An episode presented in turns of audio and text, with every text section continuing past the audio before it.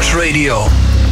Welkom bij Bloed, Zweet en Tranen. In dit programma gaat oud-topvoetbalscheidsrechter Mario van der Ende op zoek naar de drijfveren van onze sporticonen. Vandaag de gast in Bloed, Zweet en Tranen is voormalig toptrainer Aten Mos. Niet veel trainers kunnen zeggen dat ze in zowel Nederland als België landskampioen geworden zijn. Met clubs als Ajax, PSV, Anderlecht, maar ook KV Mechelen heeft hij mooie avonturen beleefd. Hoe kijkt hij terug op het winnen van titels, waaronder de Europa Cup 2, de Europese Supercup, maar ook bijvoorbeeld de Eredivisie? Mario van den Ende gaat met hem dit uur in vogelvlucht door zijn carrière, maar praat uiteraard ook met hem over zijn leven nu. Vanuit de studio in Hilversum is dit Bloed, Zweet en Tranen. Alle sporten van binnenuit. All Sport Radio. Fijn dat je er bent, Aad. Ja. Hartstikke leuk. Het is uh, altijd leuk om uh, ja, met, uh, met een Hagenaar, Hagenees in gesprek te gaan. Ik denk dat de luisteraars ongetwijfeld wel ja, zullen horen waar onze roots liggen. Die lagen niet zo gek ver uit elkaar. Hè? Want ja, te allebei opgegroeid rondom het Zuiderpark. waar vroeger ADO speelde. Ehm, ja, nogmaals, als dit, programma, als dit programma begint, dan hebben zij, als er geen voetballer op jouw plek zit, dan uh, bellen ze altijd een oud voetballer op. En die mag dan nog even met terugwerkende kracht even zijn, uh, zijn gal spuwen over, over mij. Of leuke dingen zeggen. We hebben elkaar natuurlijk, toen jij trainer was bij Ajax, PSV en Anderlecht. ja, dan zat je op de bank en dan floot ik ook regelmatig. Dus als er nog frustraties zitten, gooi ze eruit. Het kan nu even. Dus je hebt er een uur de tijd voor. nou ja, ik heb geen frustraties richting jou, dus uh, daar zijn we heel snel klaar mee. En uh, ik heb alleen maar uh, leuke herinneringen, dus ik denk dat we elkaar, ja, je hebt wedstrijden gefloten in de Nederlandse competitie met, met PSV.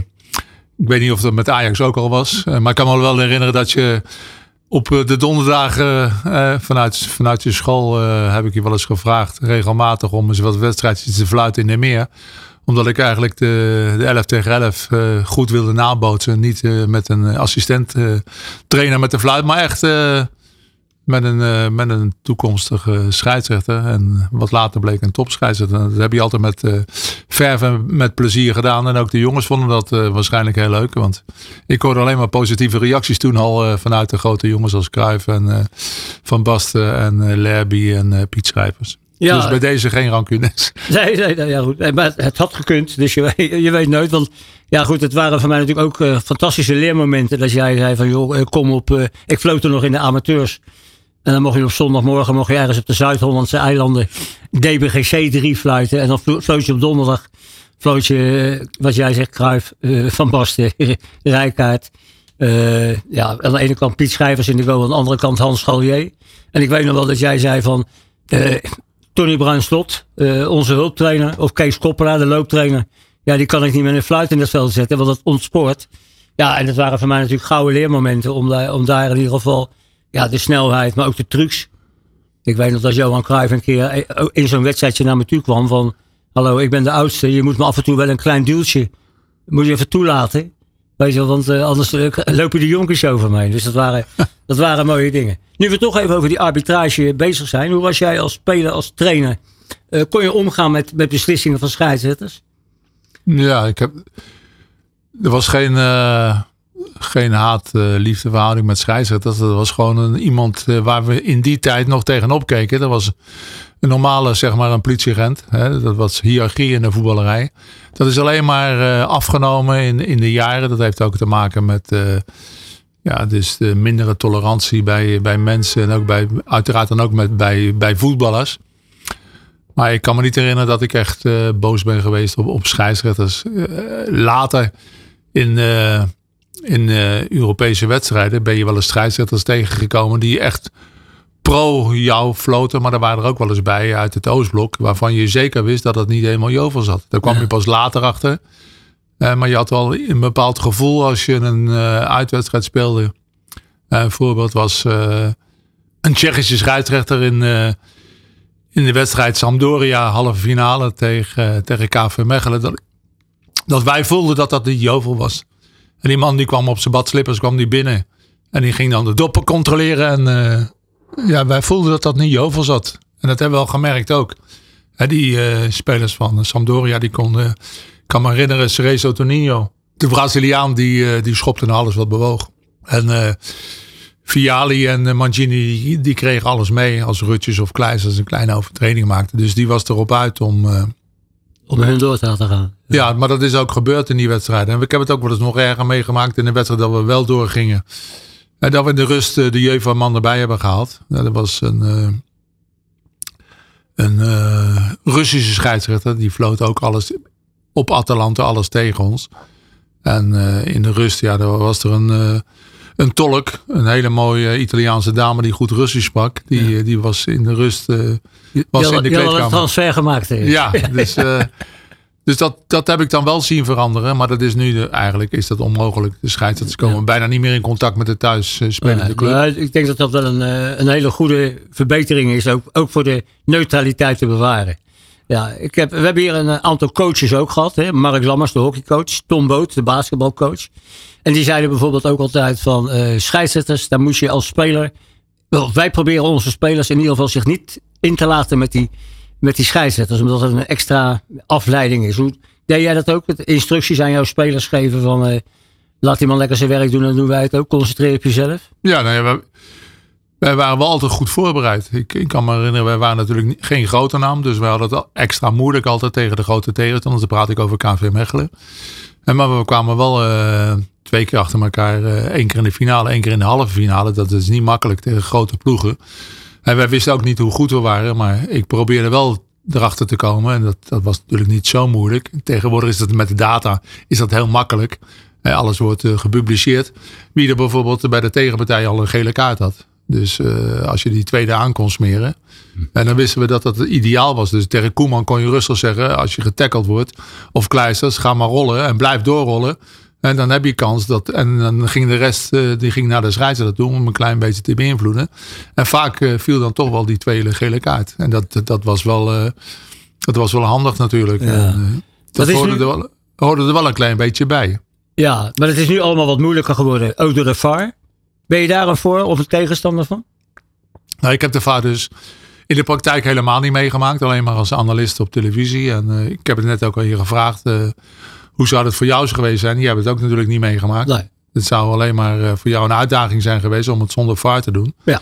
Dus ik, ik, zal, ik zal in. eh, Ja, ja, dat kan- dat kan zal, me ook best ik voorstellen. foutloos die wedstrijd Ja. uit te gaan. Ja. Maar ik denk wel dat, eh, dat het frustraties geeft. Zowel in het positieve als negatieve. En maar ik kan me ook wel vinden in het feit dat je. ik denk dat je op- over die 34 wedstrijden dat het wel een beetje in evenwicht is. Maar ik kan me voorstellen dat als je geen strafstoppen krijgt in een hele belangrijke wedstrijd. Of dat je die, die discussie krijgt over die bal of niet over de lijn. En dan denk ik niet aan, aan de doellijn, want in die technologie is al wat langer. Maar in die situatie eh, wat jij toen aanhaalde, want dat heb ik toen ook wel gelezen en gehoord. Over die bal van Blind bij PSV. Ja. Dat we eigenlijk ook die, die techniek moeten hebben van cornervlag tot cornervlag. Ja, je dat moet kunnen. Volgens mij wel in, in, in eh, want dat 2023. geeft natuurlijk een vreselijke frustratie. Ja. Eh, en daar, eh, daar zou ik zeker ook in meegegaan zijn. In de frustratie, positief of negatief. Daar ben ik Ja. van overtuigd. Oké, nou goed. We laten de arbitrage even. want Het gaat natuurlijk over eh Aalten Mos hier. ik zag je net op het eh, Mediapark eh, aankomen lopen. En toen dacht ik, eh, nou die Aad, eh, je bent van bouwjaar eh, 47, 1947. Ja. Dus je bent al, alweer 67, of eh, 76. ja, het gaat, ja sorry. Het, eh, ja, daar ben jij ja, zeker. ja, ja. het, eh, ja, het gaat snel. Hè? En, Ja. eh, Maar ik zie je aankomen lopen en dan denk ik, nou, hij maakt toch nog een hele fitte, eh, fitte indruk. Wat, eh, doe, je er, doe je er iets aan nog om, om fit te blijven? Nou ja, die- ik doe veel sport nog. Dus in sporten wil ik zeggen continu. Het is niet zo dat ik eens een keer naar de sportschool ga. Eh, nadat ik ben gestopt als, als coach in eh, 2010, praat ik over 13 jaar regelmatig eh, drie keer in de week naar de sportschool. Het kan wel eens vier keer zijn, kan ook wel eens vijf keer zijn. Kan ook wel eens één keer zijn als, je, als slecht weer is of eh, je hebt andere verplichtingen. Dus vandaag had ik normaal mijn yogales gehad. Die heb ik af moeten zeggen. Dus iedereen is van slag af dat ik er vandaag niet ben. Hoezo, ben je dan eh, zo aanwezig daar? Of, eh? Nee, ik, ben, eh, ik lig dus alleen maar dames in. Dus ik ben, we zijn met twee mannen. Dus die, die, die vriend van mij die daar eh, vandaag alleen is. Die heeft alle aandacht. Dus ik heb netjes eh, mijn excuses gemaakt gisteren. was ook yoga, drie keer in de week yoga. Ik heb gezegd, ik ga naar de studio.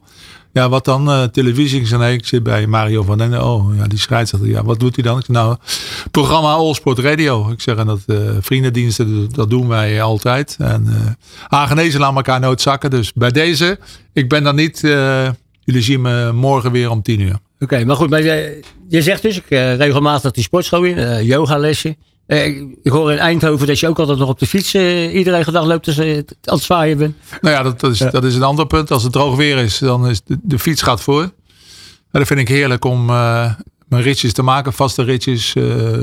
Kijk, je begint morgens al eh, langs de hertgang. Nou, dan zie je de treinknecht alweer. Dan, De eh, hertgang is de, het trainingscomplex ja, van PSV. nou ja, dan zijn ze daar al eh, met de machines bezig aan het prikkelen of aan het rollen. Die geur van het gras, dan heb ik alweer mijn eh, adrenaline van het voetbal. Daar heb ik dan mee en dan, dan rijd ik door naar het centrum. En vrienden van mij die hebben dan coffeeshops. En dan wil ik niet zeggen de verkeerde coffeeshop, maar gewoon Ja, waar, je- ja. waar je een bakje kan drinken. Dus bij mij is dat bakje fietsen eh, is, eh, is heerlijk. En dan vraag ik aan mevrouw ook nog, eh, heb je nog wat nodig uit de stad? Nou, als je wat nodig hebt van het kruidvat of wat het mogen zijn. Op dinsdag is het helemaal makkelijk, want dan is de markt. Nou ja, dan eh, ga bij de notenboer even langs. Visje halen bij Sean Korhoff. kippetje bij, bij Willem. En af en toe een eh, filmpje maken.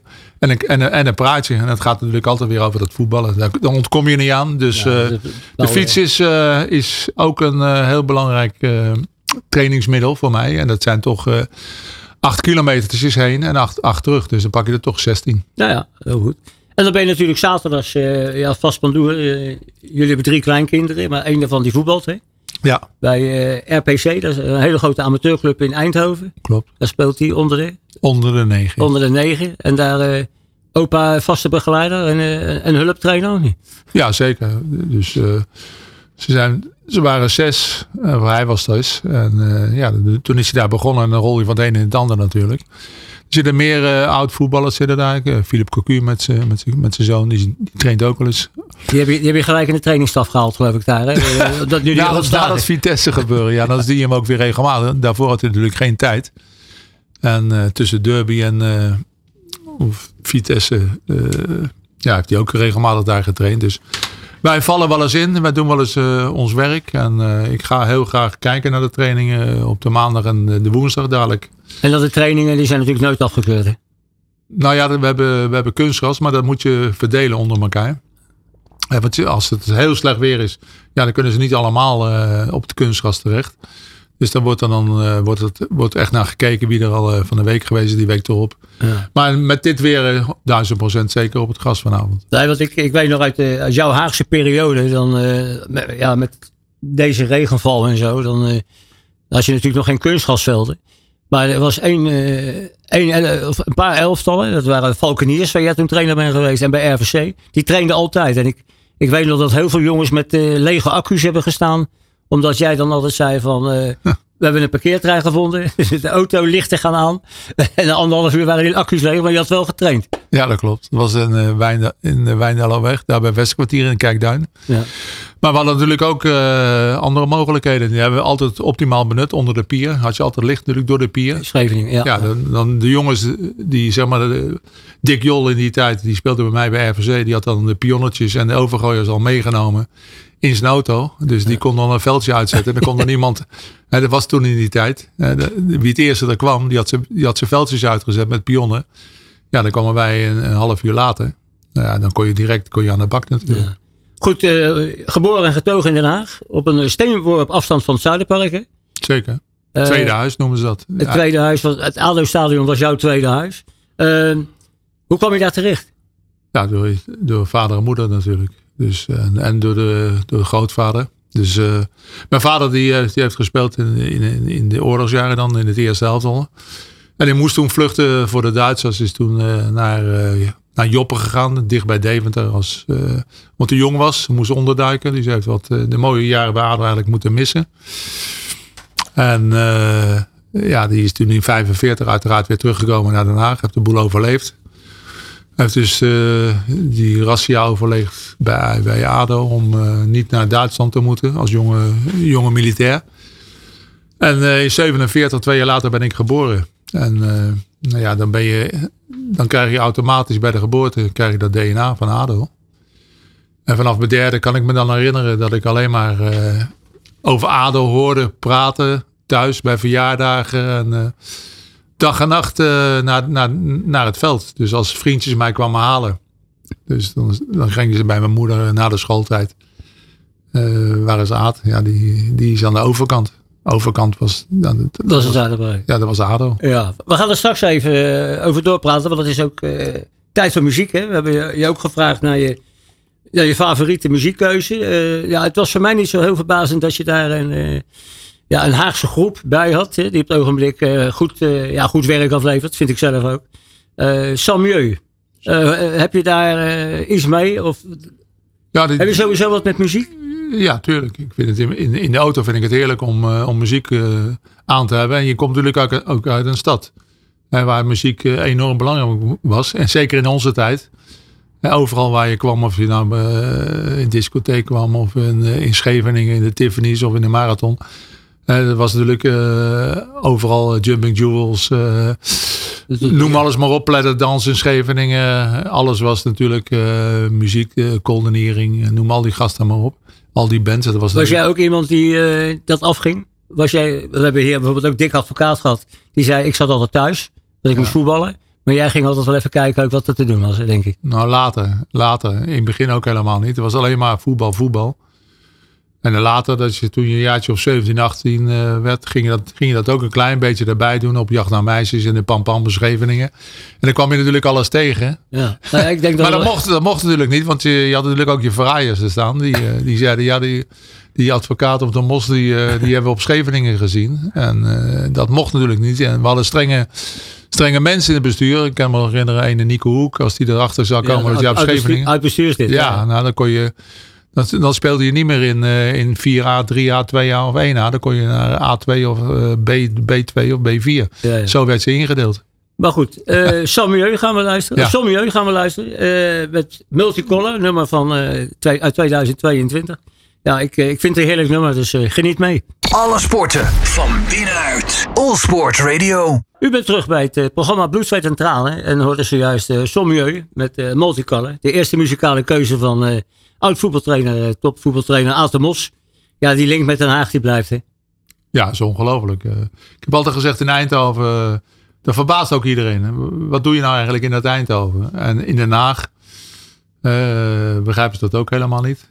ik zeg, nou ja, Den Haag trekt mij altijd. Ik bedoel, die bomen geven in de, die antwoorden niet in de zomer. En we hebben ook een vaste regel. Boven de 25 graden ga ik naar de kust. Ga ik of naar Kijkduin of naar Scheveningen. Want dan is het in eh, Brabant is het niet te harde. Dan is het zo warm. En natuurlijk, uh, we hebben nog weinig familie over, helaas. En uh, de zuster van mijn vrouw, die, die woont dan in Kijkduin. Dus we hebben altijd een, ja, een doel. Ook als het wat slechter weer is, dan ga je toch even naar, naar Kijkduin. Dan pak je gelijk een wandelingetje mee. Ik heb er ook jaren gewoond, dus ik, ik weet dat het een goede bestelling ja, is. Jouw school was dat toch? Ja. Voor zo'n uh, voor zo'n milieu, dat nummer hebben we, hadden we het over jouw uh, periode bij ADO, dat je daar als driejarige eigenlijk al was. En dat je daar, nou ja goed, daar kon jij niet verdwalen, want je wist elke hoek. Want jij was er ook aan het voetballen. Werd, werd gelijk jouw talent ontdekt? Nee, wat later. Nee, het eerste jaar speelden we altijd in een elf, niet in het hoogste team. En er waren zoveel goede spelers in die tijd. Dus een jaar maakte heel veel, heel veel verschil. Dus in het tweede jaar kwam je altijd in. Uh, in die tijd heette dat. Uh, nu is dat onder, onder 17, onder 19. Toen heette dat 4A, 3A, 2A, 1A. En dan kreeg je de tweede helft van de eerste helft op betaald voetbal. Dus het uh, tweede jaar zaten wij, en dan praat ik over Dick Advocaat, ik zei de gek, zaten we altijd in, in het A-team. En ja, dan krijg je eigenlijk de belangrijkste schifting is natuurlijk op het einde. En op het einde uh, ja, speelden wij, hadden wij een vrij sterk elftal. En wonnen we voor de eerste keer in 1966 dat beroemde ADO jeugdtoernooi. Dat was nog nooit daarvoor gebeurd dat een ADO-team dat won.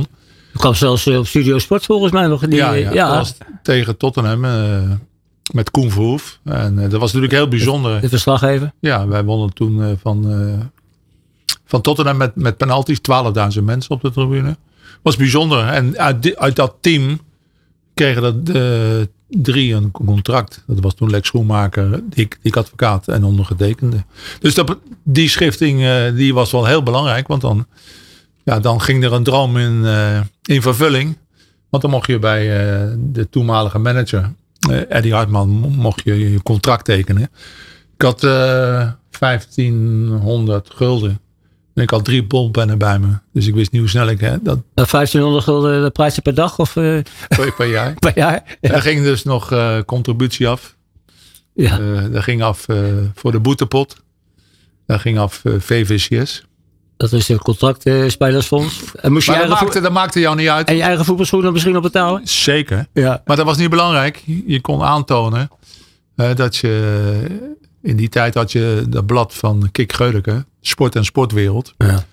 Dan kon je... eh, daar stond Tableau de la Troupe, heette dat. Dus alle teams met de contractspelers. Nou, daar zag je dan je eigen naam tussen staan. En dat, Ja, dat was, dat- dat dat was was- Eldorado. Hè? Eldorado. En natuurlijk ook ten opzichte van je hele omgeving. Dat je een contract kreeg bij ADO. Tegenwoordig krijgt iedereen een contract. Omdat ze bang zijn dat ze dan die opleidingsvergoeding niet krijgen. Dus dat was eh, een, eerste, een eerste stap. En dan hoop je natuurlijk eh, via het tweede elftal. Want daar begon iedereen in. Hoop je dan ook nog een keer in dat eerste elftal te komen. het tweede elftal, dat was eh, Rinus Loof, hè, denk ik, de, Ja. de trainer. Eh, oud eerste elftalspeler. Eh, ja, Rinus, eh, ik denk, Rinus was ook een vertrouwenspersoon van de hoofdtrainer. Hij was ook de hulptrainer van Ernst Happel. Nou, een grote, grote naam natuurlijk. Een grotere naam, denk ik, eh, hebben we bij ADO eh, nooit rond eh, gelopen. Misschien in Nederland ook niet. Maar goed, Ernst, eh, daar kwam jij natuurlijk ook op een gegeven moment mee in aanraking. Omdat jullie ook natuurlijk vaak het eerste tegen het tweede speelden. Zeker. Dus hij, en hij wist eh, alles van, eh, van het tweede elftal ook. Maar goed, toen eh, ben jij geloof ik nog eens een keer naar Ernst eh, toegegaan van... eh, waarom speel ik in het tweede en niet in het eerste? Ja, nou ja, dat was een hele be- belangrijke dag. En later een beruchte dag voor mij. Een slechte dag. Die jongens die zelden mij natuurlijk te dol. Ik was aanvoerder van de, van de betaalde jeugd. En eh, ja, dat, dat zal wel niet voor niks geweest zijn. en eh, advocaat en schoenmaker die hadden al de, kans gekregen. Dus die, begonnen, die andere ouderen begonnen mij ook een beetje te dollen. En de ouderen, dan bedoel je ook bijvoorbeeld over Mansveld, ja, Pieter Zoete. eh, Ja, ja, Theo van den Burg, Joop Jochems. ja. Van, eh, en jij? Weet je wel? Ik had er zo link om. Ik denk, nou, dan zal ik ook maar eens een keer naar binnen gaan. Dus Eddie Hartman die zei, doe dat maar niet. Dus, dus hij is niet in zijn beste humeur vandaag. Misschien ook wel een, een moment voor mij dat ik dacht, nou, nou is de kans rijp dat ze verloren hadden. Het eerste weet ik niet meer precies. Hij zei, ik zou vandaag niet gaan. Ik zou nog maar twee dagen wachten. Maar ik was zo opgefokt voor mezelf, ik, eigenwijs. Ik ben toch eh, gaan kloppen, ja. En ik kwam binnen en ik vertelde mijn verhaal. Ik zeg, eh, ik wil ook eenmaal in mijn eerste manschaft spelen, die andere ook. Hij zei, oké, zie we wel een ook in mijn eerste man wie eh, spelen? Ga maar auf de tribune. Dan, dan ziet u hoog. Dan Dat kan u, dan kan u heu, heuer spelen. ja, dan speel je nog hoger op de tribune. Ja. Dus, Dus, eh, neem er een balletje mee. Dus ik, ik kon eh, omgekeerd werd ik even op mijn plaats gezet. Dus eh, Kon er tegen? nou, dat was wel een tikkie. Ja. Dat was wel eh, iets eh, wat mij raakte. Dus, eh, maar dan later heb ik een gesprek met hem gehad. Dan zei hij, ja, ja je doet, eh, je laat veel ballen stuiten. Je, je, je, eh, werkt veel met een sliding. Daar moet je mee oppassen. Hij zei, ik ben zelf centrale verdediger geweest. Als je daarnaast zit, dan kan hij vrij naar huis lopen. En je moet je platen gelijk onderzetten. Je moet de ballen niet laten stuiten. Dus dat heb ik dan geprobeerd. En toen later heb ik ook een kans gekregen tegen een militair elftal. Toen eh, was het bijna half Nederland zelf was dat in die tijd. Met Hulshoff, Rensenbrink, Jan Klein, Jan Willy van der Kuilen, noem maar op. En eh, toen eh, maakte ik een zeepertje samen met Harry Vos. Ja, hij dacht dat ik, nou dat was, die was een fout van mij. En eh, ja, daar werd ik wel op afgerekend. Dus, Ja. dus dat heeft... eh, dat heeft er bij mij altijd wel eh ingehaakt. Ja. Dat je nooit een, een, een kans hebt gekregen. Een eerlijke kans. Maar ja, dat heeft wel weer zijn voordelen later ook gehad. Eh, want eh, dan Dan kon je weer als trainer gebruiken. ja, ik, ik heb wel gedacht van eh, wat, wat nu? Ja. En eh, via bevriende mensen van ADO wilde ik dan op de transferlijst gaan staan. En eh, ik ben toen overgestapt naar eh Profclub Rijswijk. Dat, dat heette toen, dat werd zo genoemd. Nou ja, Dat was RVC, dus dat eh 80% was dat de ADO. Met mensen die in de top gespeeld hadden. Karel Schuurman onder andere. Of die- jong- jonge spelers die, het niet- die het net niet gehaald hadden. Dus daar heb ik een hele mooie tijd gehad. Maar die hadden een amateurstatus, hè? want die speelden op het hoogste Ja, amateurniveau. ja, maar die maar die boden jou niet alleen dan een, een leuk envelopje waarschijnlijk. Ja, Maar die gaven jou geloof ik ook de kans om een trainerscursus. ja dus daar ben ik, ben ik heel vroeg mee begonnen. In eh 68, 69. En eh, ik ben, eh, ben dan gaan, gaan spelen. En later ben ik eh, door bevriende jongens die, eigenlijk, die ik tegenkwam in eh, wat in Den Haag heel populair was in Rotterdam, de cafévoetbal. Dus er zaten een aantal jongens van eh, Wilhelmers bij. Ben ik naar Wilhelmers gegaan. En vanuit Wilhelmers heb ik toch weer de stap naar betaald voetbal gemaakt. Ik werd toen eh, gescout door eh, Joop Kastermiller, een trainer. En door Thijs Liebrecht, zijn vader. Aad Liebrecht. Zo ben ik weer in de Eredivisie terechtgekomen. Dus dat gaf mij toch Dat was wel- bij Excelsior. hè? Excelsior. Dat gaf mij toch wel een, een beetje voldaan gevoel. Dat je in ieder geval weet en, eh, hoe, hoe het werkt in, eh, in de eredivisie. En eh, door een uh, liesblessure ben ik daar toen direct mee gestopt. En ben ik eigenlijk die cursussen gaan doen. En ben ik zo langzaam, zoals jij bent begonnen in het lagere Lagere voetbal. voetbal. Heb je bij... Heb ik die rugzak heb ik vol gekregen met, met pupillenteams. eh onder, onderop helemaal begonnen. En eh, jeugdteams bij RVC en bij Wilhelmers. En later ben ik bij die clubs waar ik eh, als amateur heb gespeeld, ben ik ook hoofdtrainer geworden. Dus zodoende ben ik langzaam ben ik, mijn rugzak gaan, vol, gaan vollopen. ja. Door, Ja, het goed. in, door het te doen. En toen, ben je, toen kwam je op een gegeven moment bij RVC weer hè? in de hoofdklasse. Wat tegenwoordig het niveau van Spakenburg en het, het hoogste amateurniveau. Hoewel amateurniveau, tegenwoordig lopen ze met, eh, met negen, eh, eh, negen of tien contractspelers. Dus het valt wel mee.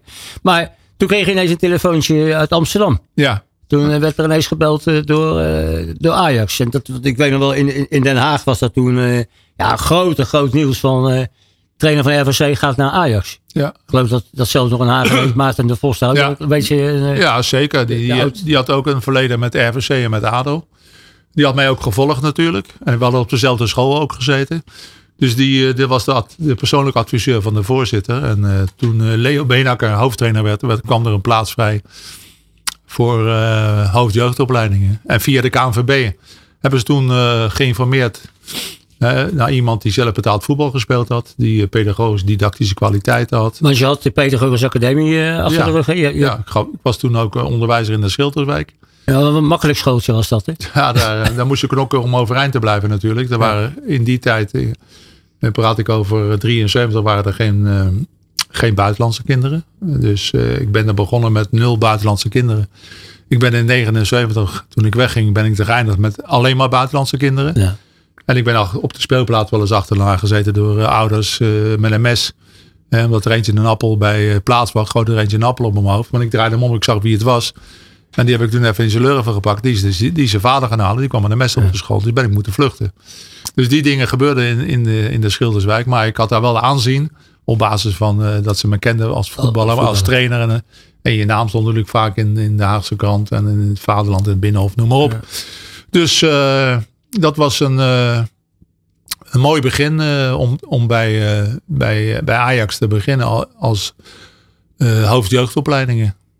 Dat klopt. Dat was natuurlijk gew- geweldig. Hè? Dan kom je in het Valhalla. Want eh, ik denk dat je daar, als je als trainer ja, met spelers... eh, ik- eh, zit ik even aan uit met Van Basten, Rijkaard, uh, Siloy, Kieft. Dat je daarmee mag werken. Volgens mij is elke trainingsoefenvorm... Elke oefenvorm is dan gelijk raak, of niet? Nou ja, dat was ook de reden dat, dat Maarten de Vos en Van der Eijden en Harms tegen mij zeiden: We hebben goud lopen op voorland.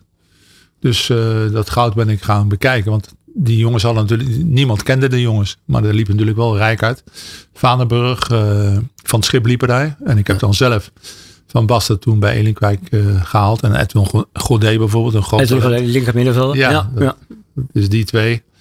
Dus eh Kieft was er natuurlijk ook al. Dus dat waren natuurlijk wel super, Ja. super talenten. We wonnen ook elk toernooi in het buitenland. Ik heb al zoveel makelaars om me heen gehad die vroeger wat één speler kan me herinneren. Marco was er toen nog niet bij. Maar dat was Rijkaard. Elke eh, buitenlandse topclub informeerde voor, voor Rijkaard. ja. En nou ja, dat heeft e- eigenlijk maar een half jaar geduurd. Gelukkig voor mij. En toen Ajax heel slecht ging. En mijn eerste jaar bij Ajax. In ehm, na acht maanden werd Leo ontslagen. Leo in maart. En ik, ik, ik mocht het overnemen. En toen stond je ineens helemaal in, in de kijker, in de spotlights. Nou ja, is, is dat dan wennen? Of werd je daar ook toch bij Ajax al een beetje eh, naartoe gewerkt? Of niet? Nee, dat was totaal geen. Je moet, je, de eerste vraag was in de bestuurskamer die nog helemaal onder de rook ging. Van uh, oom Jan Westrik en uh, uh, de vader van die quizmaster. Die, Ron Brandsteder. Ja, Brandsteder. Ja, de, vader van, ja, vader van ja, Brandsteder. Dus de, de borrelglaasjes en de, en de rook van de sigaren die hingen in de plafond. Dat mocht toen in die tijd natuurlijk nog in de bestuurskamer. En de, eerste vraag die ik kreeg was van Harmsen toen ik binnenkwam. Om, zeg maar, ze hadden afgescheid genomen van Beenakker om uh, acht uur. En ik was om half tien in de bestuurskamer. Poppensnoor, ik kan een snor. Poppensnoor noemde hij mij. Hij zegt, uh, ben je er klaar voor? Ja, ik zeg, ik ben er klaar voor. Nou, toen kreeg ik wel mazzel, Mario. Mijn eerste wedstrijd die was, die zou dan woensdag zijn. Ik was maandag was ik boven in de meer. En dat was een hele moeilijke uitwedstrijd. Die we waarschijnlijk, het is, nu kan ik dat makkelijk zeggen, hadden we niet gewonnen. We moesten toen naar, naar Groningen. Dat was een, een geweldige elftal met keukens. Uh, de twee broers. Uh, Koeman. Koeman en uh, McDonald. Walterbos, kan ik me goed herinneren. Dat was een Jan van Dijk. Een super elftal. En dat werd gelukkig afgekeurd. Mijn eerste wedstrijd was een thuiswedstrijd. Tussen aanhalingstekens en Makkie. Was thuis tegen Excelsior. Nou ja, lang verhaal kort. Met de rust 5-0. Voor Ajax. Nou ja, en dan eindstand 7-2. En dan koppen in de Telegraaf en het AD. we kwamen net nog Lex Muller tegen. Ja, die, die, die, die, kop, die kop geschreven, denk ik. Droom van Atemos wordt werkelijkheid. En ja, dan ben je, dan ben je een klein beetje gelanceerd natuurlijk. De eerste twijfels. Dus vergelijk het nu met, met Schip en uh, Heitinga. Ja. Uh, je, je, kunt alleen maar slagen. Dat heb ik te, als de vragen komen over die twee ook. Dan zeg ik ja, uh, ik won er 17 achter elkaar. Dus, ja. En je brengt ze van de zevende naar de tweede met goed materiaal moet ik er ook bij zeggen, de jongens die bij Beenakker geblesseerd waren. Of dat het een beetje wrong tussen hun. Ik heb natuurlijk, denk ik, als people manager slim gehandeld. Achteraf gezien door de Denen. Erg belangrijk te maken. Die, Lerby, Arnezen. Ja, maar ook Henning Jensen. Ja. Groot speler. Ook daar een... een Jesper Ols heb je ook nog altijd natuurlijk. Ja, dat, is later, ja. ja. Maar die Denen die hebben alles gedaan. Uh, en jij wist ook al, dat heb je net al uh, buiten de uitzending gezet. Ik had een hele goede verhouding met, met Søren in die tijd. En dat heeft mij geholpen. Heel belangrijk. Uh, je had het net over een droom die uitkwam. Uh, er kwam er nog een droom uit. Dus je mocht ook samen gaan werken met, het, met de grootste voetballer van Nederland alle tijden, Johan Cruijff. Gaan we na jouw tweede muzikale keuze, gaan we daar even over verder. nummer van de Simple Minds koosje. Don't You Forget About Me, nummer uit 1985. Soundtrack van de film The Breakfast Club. heb je iets met dat nummer? Ja, niet, niet met het nummer, maar met, uh, met een van de jongens van de band. Uh, die woont in Oosterwijk. Die ben ik, ik kom regelmatig in Oosterwijk. Daar heb ik hem leren kennen met zijn vriendin. En uh, ja, vandaar dat ik voor hem kies. Oké, okay, nou ja, geen verkeerd nummer. Want als dadelijk die top 2000, dan, dan, stuur ik hem ook weer in. Want dat staat bij mij ook op het lijstje. Don't you forget about me. Simple Minds. Alle sporten van binnenuit. All Sport Radio. U hoorde Don't You Forget About Me van de Simple Minds. Uh, ja, op speciaal verzoek van uh, Mos, die, uh, die zelfs daar alweer een paar groepsleden kent. Want ja, je hebt volgens mij een telefoonlijst. Ja, die, die, is, die is haast niet te overzien. Hè? Zo, zoveel mensen staan erin. Ja, maar ook een beetje vervelende telefoonlijst op dit moment, Mario. Je moet er ook de mensen nu uitgooien. Want die, ja, die komen te overlijden. Dus, Helaas.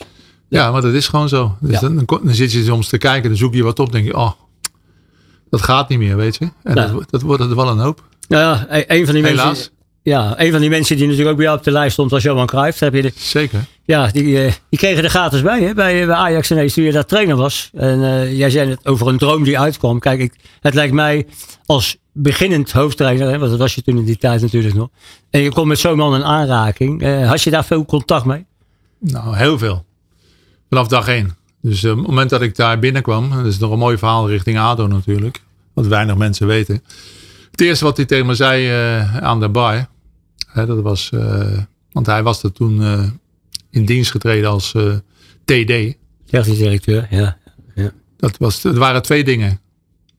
En ik heb dat natuurlijk heel weinig verteld. Maar dat was de werkelijkheid. Hij zegt, waar is die ene jongen gebleven bij ADO? Ik denk, waar hebt hij het nou over, joh? Hij zegt, ja, ja, die Kareltje Brands. Oh, dat hij dat wist. Nou, ik zo, zo dan. Hij zei, ja, daar heb ik mee gespeeld in het uh, Nederlands elftal onder de 18 jaar in Zeist. Hij zei, dat was de beste speler in de verdediging die ik ooit gezien heb. Ik zei, nou, dat kan ik je vertellen. Die heeft een contract aangeboden gekregen. Dat vond hij te weinig. Want uh, de manager, die had gezegd, eh, jij wordt de nieuwe rechtsback bij ADO. En toen had hij gevraagd, wat verdient die oude rechtsback? Hij zei, ja, 12.000 uh, gulden. Dat was Theo van den Burg. En hij zegt, uh, nou, dan, dan teken ik niet voor 1200 of 1500, wat we allemaal kregen. En die is nooit meer teruggekomen. Die is het leger ingegaan, die is kolonel geworden. Ja. En het tweede wat hij tegen mij zei, hij zegt, ik zou goed opletten de komende maanden. Hij zegt, want dan gaat hier wel iets veranderen. Hij zegt, kijk maar naar de ranglijst. Ik ben ook niet voor niks gekomen. Ze staan er heel slecht voor. En uh, ja, ik moet toch uh, eventueel maatregelen dadelijk nemen. Nou ja, zodoende sprak hij heel veel met mij. Want we, hadden ook natuurlijk in de toernooien bij ADO en bij Blauw-Wit en bij Feyenoord. En ook in de competitie. Dan hadden we tegen elkaar gespeeld. Dus uh, ik was aanvoerder, hij was aanvoerder. Dus wel, we zaten wel op één lijn. En ik vertelde hem ook dat, uh, daar, daar verschoot hij van. Ik zeg, het jeugdhelftal wat ik heb, dat is beter dan het eerste helftal. Hij zei, ja, dat kan niet. Ik zeg, nou, kom maar eens kijken. Om half zeven. Ik zeg, ik train dan uh, met het eerste om uh, half elf en om half drie als derde man en bij, als assistent. Ik zeg, dan vijf uur komt de tweede helft, dan anderhalf uur later komt de A, A1. En, en, daar zaten de namen die jij net noemde, die zaten daarin. Daar zat Rijkaard in, daar zat Van Basten bij. Chiloy. Chiloy Rijkaard van het schip. Uh, ik zeg, die, ik zeg, ga maar kijken. De oefeningen die uh, op donderdagmiddag gedaan worden, die kan ik herhalen. Dat doen we ook in de zaal 6 tegen 3. Ik zeg, en dat, uh, dan zal je zien. En hij, hij, kwam kijken en hij zag dat ook. Dus dat dat... En toen kreeg je echt die, ja, de, de, de, mix die er toen was, die werd echt vervangen door de, door de jeugd. Precies, nou dus ja. op het moment dat de beslissing was genomen dat Leo van het toneel moest verdwijnen. En die ook in die tijd toen een aanbieding had van Zaragoza. Dus die kon zo van het een op het andere springen. Heb ik natuurlijk direct uh, een aantal jongens meegenomen en, en, en doorgeschoven langzaam in, de, in het eerste elftal. Ja. Dus ik had met hem had ik een heel goed contact met die verstanden dat hij op het einde van de rit was hij weer weg. Hij was dus maar een jaartje TD en hij vertrok naar Levante. Ja. Hij kreeg daar weer een aanbieding. Uh, ja. Maar zijn er dan nog wel dingen die je volgens mij je hele leven verder meeneemt? Die ja, tuurlijk. Dus, uh, en is dat speelwijze, tactisch, maar ook gewoon hoe je met mensen omgaat, hoe je met spelers omgaat? Nou ja, hij zei uh, allemaal, hij, het interesseerde hem niet waar de sterktes van de tegenstander lagen. Alleen maar de zwaktes. Hij wilde alleen maar weten waar de zwaktes waren. En daar ging hij op inspelen zorg als je auto weggaat bij een club, hè, dat je de macht krijgt. Want jij krijgt toch overal de schuld. Want ik heet Kruif. Als we goed spelen, krijg ik de schuld. Als we slecht spelen, krijg ik ook, ook altijd de schuld. Ja. En de jongens in het midden, die krijgen ook altijd de schuld in het middenveld. Hij zegt, want ja, maar die kunnen er soms niks aan doen. Want de aanval die, die sluit niet terug. De verdediging sluit niet aan. Uh, nou ja, hij kon, uh, hij kon het allemaal ook voordoen. Ik heb zelden iemand gezien die zo uh, die, die, die met zijn hak kon spelen. Met zijn knie een pas kon geven. Met zijn punt van zijn schoen. En dan praat ik niet over de volle vreef buitenkant links rechts. En hij, uh, hij kon vreselijk keepen. Had ook een, uh, af en toe deed hij schoenen, zijn handschoen aan. En dan liet hij ze schieten allemaal. Maar hij, hij, hij wist precies welke hoeken ze kwamen. Hij vond, de beste keeper in Nederland vond hij Bals. Ja, hij, hij zei, waarom dan? Ja, geen van Beveren. Dat, dat, maar hij motiveert dat. Van Bals viel namelijk nooit. Bals had het probleem altijd al opge opgelost met coachen. Om te zeggen wat er moest gebeuren. En uh, ja, hij, hij kon simpele oefeningen kon hij makkelijk maken. En hij had natuurlijk ook uh, ja, bijzondere dingen. Als wij op donderdagmiddag uh, 7 tegen 7 speelden. Toen was, dan praat ik over dat, ja. het jaar erop. Toen hij weer terugkwam, die wedstrijd tegen Haarlem als, als speler. ja, ja. ja, dan speelden we 7 tegen 7. Dan was het twee keer raken, één keer raken en vrij spel. Dan, dan, dan liep hij altijd te kijken naar die Hans Schallier. Hans Schallier vond hij dus een lijnkeeper. En dan, dan, dan, vroeg hij eerst aan mij altijd in de partijspel. Ik was dan scheidsrechter. Hoe, hoeveel staat het? Als er twee of drie goals verschil was, flikte hij een keer iets moois. Uh, gaat hij een terugspelbal over, over Gallier heen. In zijn eigen doel.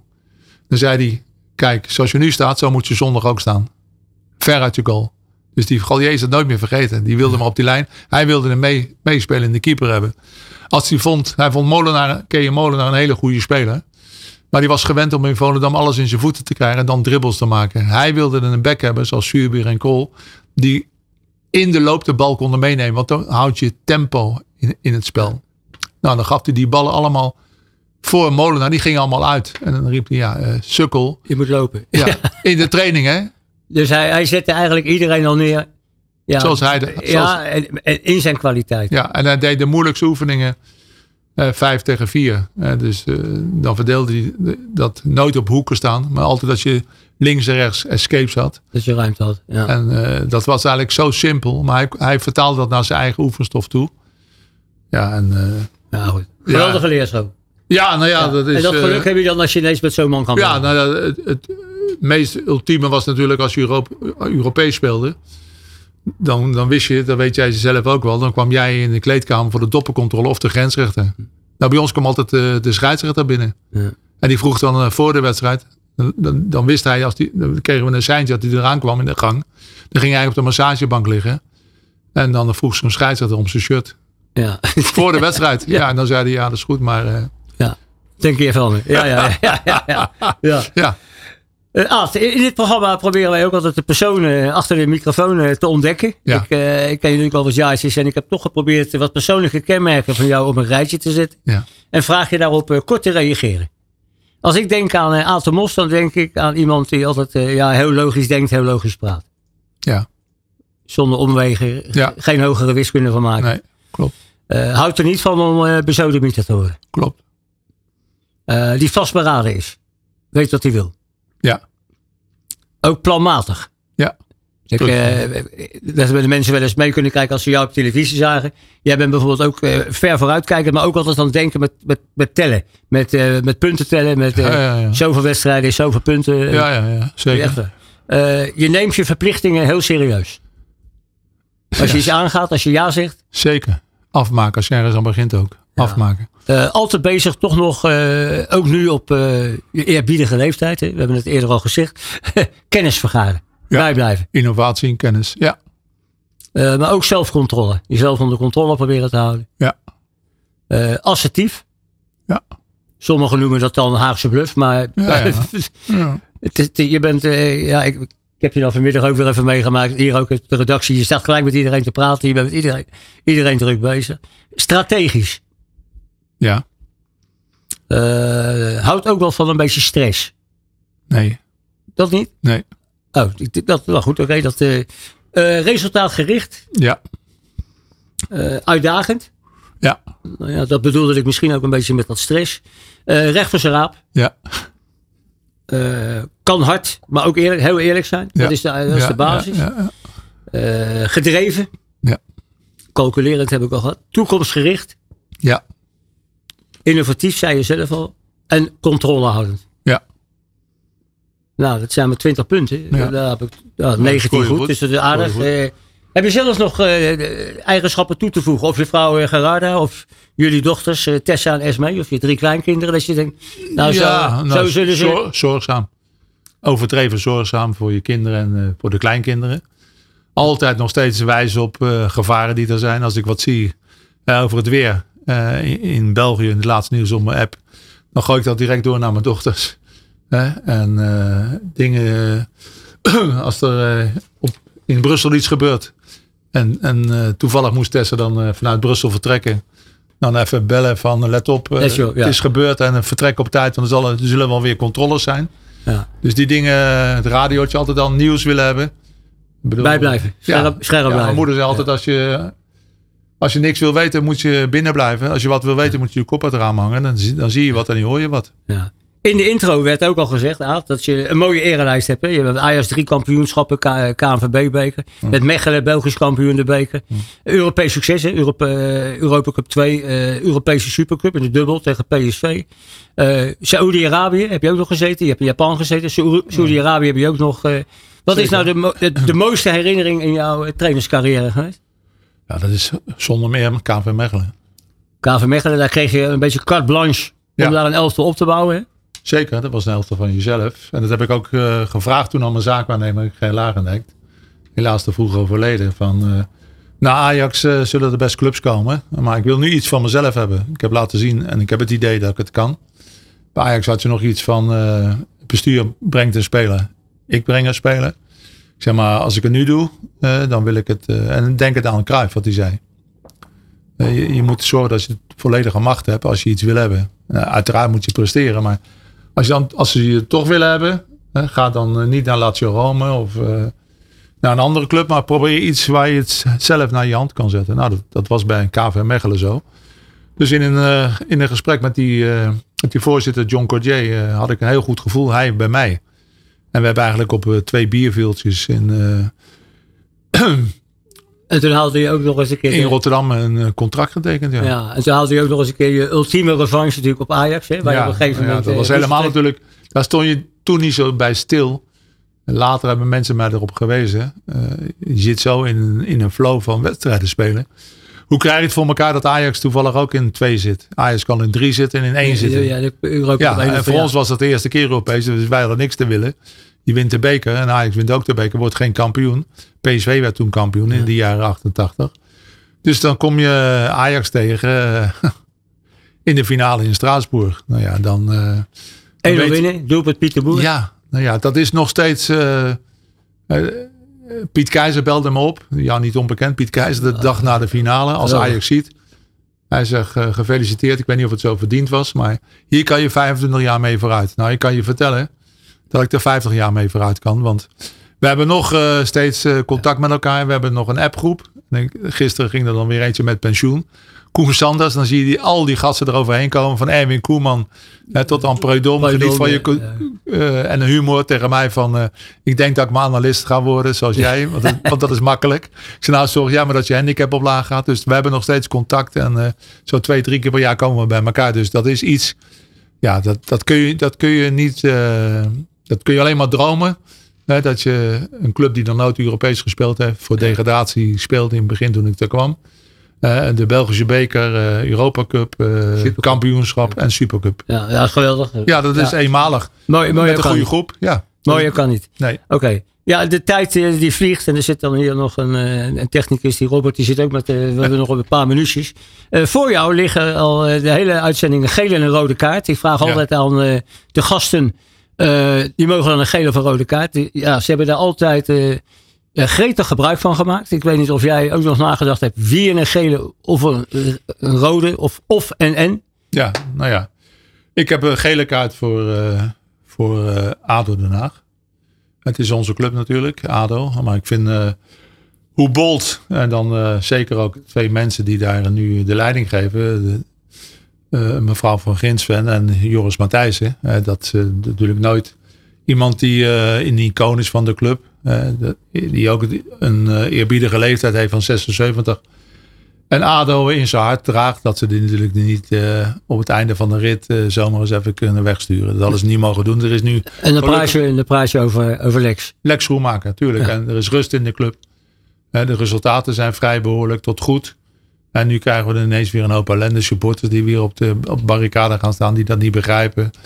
Jacques Bral die zich ermee bemoeit en eh, een burgemeester, dat, dat had niet nodig geweest. Dus eh, dat vind ik heel onverstandig. Dus daarvoor de gele kaart. Ik hoop dat ze tot inkeer komen. En, eh, Het is nog geen rood, maar wie, heb, je, heb je nog iemand van rood ook? Ja, zeker. Ik, ik heb me doodgeërgerd aan.